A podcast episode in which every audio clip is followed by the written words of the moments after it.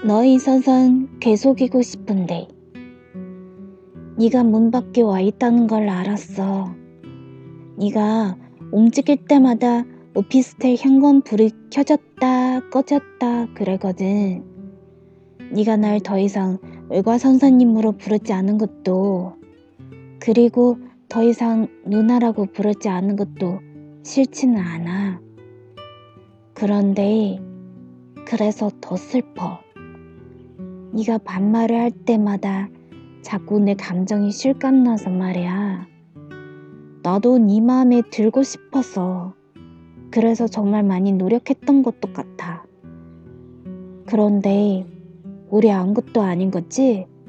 정말 아무것도 아닌 거지?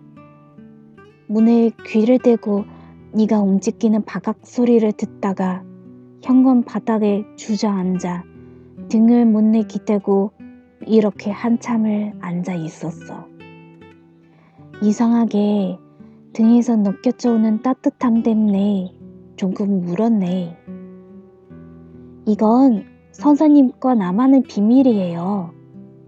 네가 이렇게 속삭였을 때 그 맑은 눈이 떠올라서 그 비밀을 지켜나가기가 너무 무겁고 너무 많이 힘들었어. 하지만 사랑해.